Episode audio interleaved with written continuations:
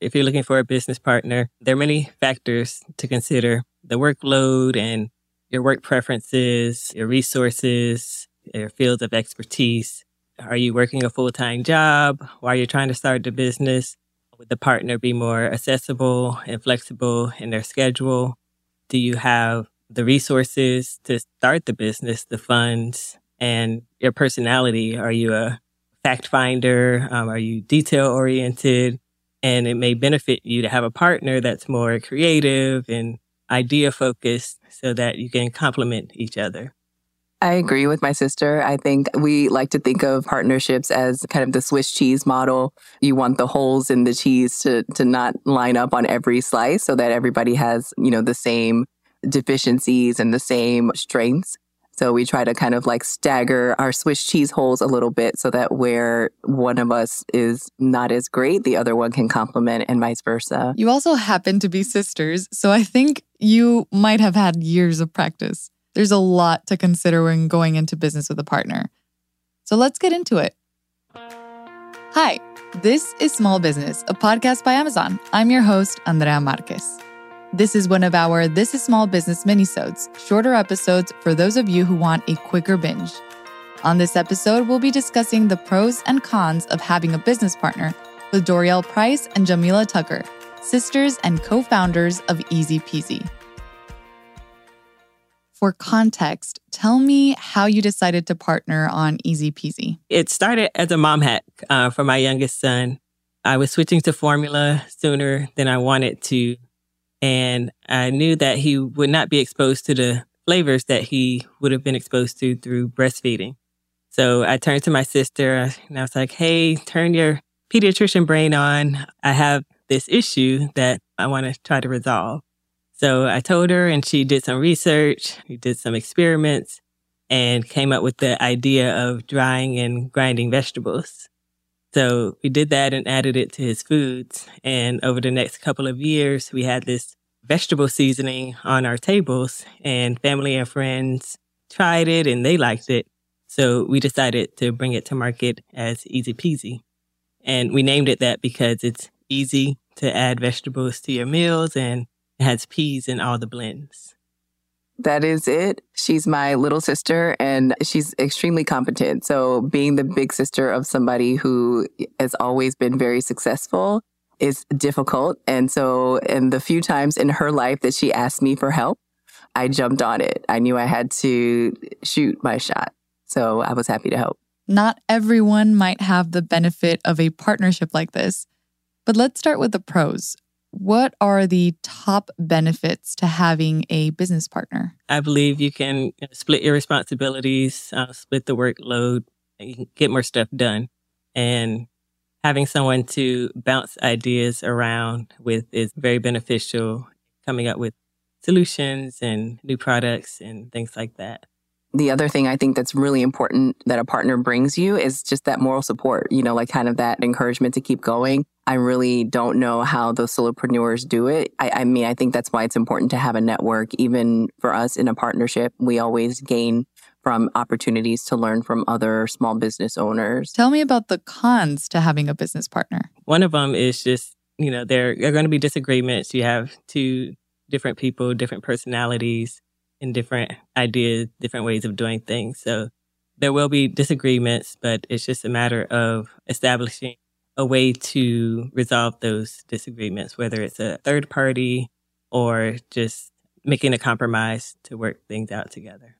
Disagreements, I think, can be challenging, but I, I also think that disagreements sometimes um, spark um, innovation and, you know, kind of having an opportunity to see something, see a problem or a solution from a different angle, I think are helpful things, not just in business, but I think in life as adults. I think it's helpful to just learn how to resolve conflict. I guess the other con I would add is that having a partner can sometimes slow down how things go. I mean, the decision making process. And when we have those times when, you know, her and I can't necessarily come to an agreement in that moment and where something gets delayed or something gets, you know, kind of we have to circle back to it. I always I think about that parable that, that says you can go faster alone, but you go further together. And so I think, you know, sometimes the fast decision is maybe not always the right one. So I think sometimes we're forced to kind of slow down and be intentional and, and mindful about what we're doing. And I hope that makes our business better. Do you have a third party that you go to when you disagree? Mom. Um, Of course you do. I love that. But what about something more formal? We started off with the legal operating agreement and just covered all the bases on those things. our mom does definitely do some conflict resolution between us, but we also do have the good fortune of having mentors, business mentors. We were definitely lucky that when we started our business, it was, I think, my old accountant at the time that set up our incorporation paperwork and like our articles of incorporation. And he said that straight away. He was like, yeah, family, hmm families, it's great, but sometimes things fall apart. And so you guys should make this official, make everything as, you know, as official as possible. It doesn't necessarily prevent conflict, but when things are not good or, you know, in the event that it's not Dorielle and I that are doing the conflict resolution that we're so good at, but someone else is introduced into the equation, having paperwork in advance, I think is helpful. So we got good advice from the beginning, which I think was really important. Is there any reason I wouldn't want to go into business with a partner? Yes. So if you don't need a partner, if you have all the resources you need to start the business, if you have the time, the funds, the expertise, I don't think a, a partner is necessary. You can have the specialists and the contractors to help with those certain tasks that you need done that you might not have the bandwidth to do. But as far as the management side of things, if you can handle it, no, no partner needed. And, you know, just having a good partner is beneficial, but also having a bad partner can be detrimental. So if you find an individual that doesn't align with your goals or your vision, then it's not worth bringing them on and just having disagreements all the time and not benefiting your business. I agree with Dorielle. And I was actually thinking about, um, I have examples of friends that are also business owners that they initially had a business idea, but were worried about the workload and kind of knowing that they were going to need help in other areas in order to get the business off the ground. And so I kind of watched them go through the pros and cons of should I just have a consultant or do I actually want a partner? And so I would say in both of those examples, they ended up taking on partners. And now, a few years into the business, one of them ended up with three partners in the business. And literally just a couple weeks ago, she said to me, I don't know if we really needed that third partner. And splitting off one third of your profits is a lot. So I, I completely agree with Dorielle. I mean, you really have to make sure that that person's value, what they're bringing to the business is really worth that equity. Because if it's someone that you don't need for a long period of time, it's someone that you need a particular skill or a deliverable from, And that definitely is someone that is a, a contractor to you, maybe a short term employee, something to that extent, but not a partner. So I, I would be very mindful, intentional about that.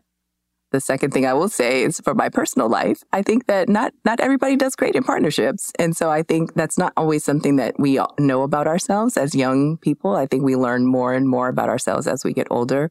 Being in a partnership requires those conflict resolution skills. It does require compromise. It requires, I think, a lot of self-reflection. And not everybody is willing to do that work. So I think that in business and in life, I think it's important to have, if you're going to have a partner, to make sure it's someone who's willing to do the work that it takes to be in a good partnership. That was Dorielle Price and Jamelah Tucker, co founders of Easy Peasie, talking about the pros and cons of going into business with a partner. As always, here are some key takeaways. One, you might not need a business partner. Giving away equity is a big deal, so make sure that person is worth it. Who knows, maybe the extra help you need could be done by a contractor or an employee. Two, if you've decided you want a business partner, make sure you've honed your conflict resolution skills because every relationship has some roadblocks and a business partnership is no different. Three, the Swiss cheese model. Make sure your business partner isn't an exact replica of you and your skills, and instead has complementary skills that could add value to your business and maybe a different perspective. Four, protect yourself legally, even if it's family. We've seen this in the past episode with Megan Wolfgram from SwiftPause. You never know what might go wrong in the future or if you'll need an outside person to help resolve some conflict between you. And this leads us to five, have a third party to go to in case you disagree. This could be mentors, other business owners, or even your mom. That's it for this episode of This is Small Business Minisodes, brought to you by Amazon. On the next episode, we'll be talking about how you can help the community while growing your business. If you liked what you heard, make sure to subscribe and tell your friends about us by sending them a link to this episode. And we would love to know what you think, so leave us a review on Apple Podcasts. It's easier to do it through your phone. Or send us an email at thisissmallbusiness at amazon.com with your thoughts. Until next time, this is Small Business. I'm your host, Andrea Marquez. Hasta luego, and thanks for listening. This is Small Business is brought to you by Amazon with technical and story production by Jar Audio.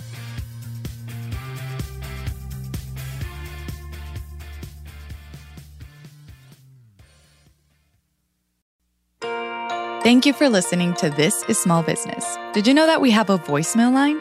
If you have questions or maybe a small business story you'd like to share about starting, running, or growing a small business, all you have to do is click the link in the show description and leave us a message.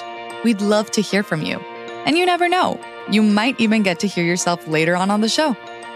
Voicemails will not receive a response, though, so for help with other questions to Amazon unrelated to the show, you can reach out to Amazon's customer service team at the link provided in the description.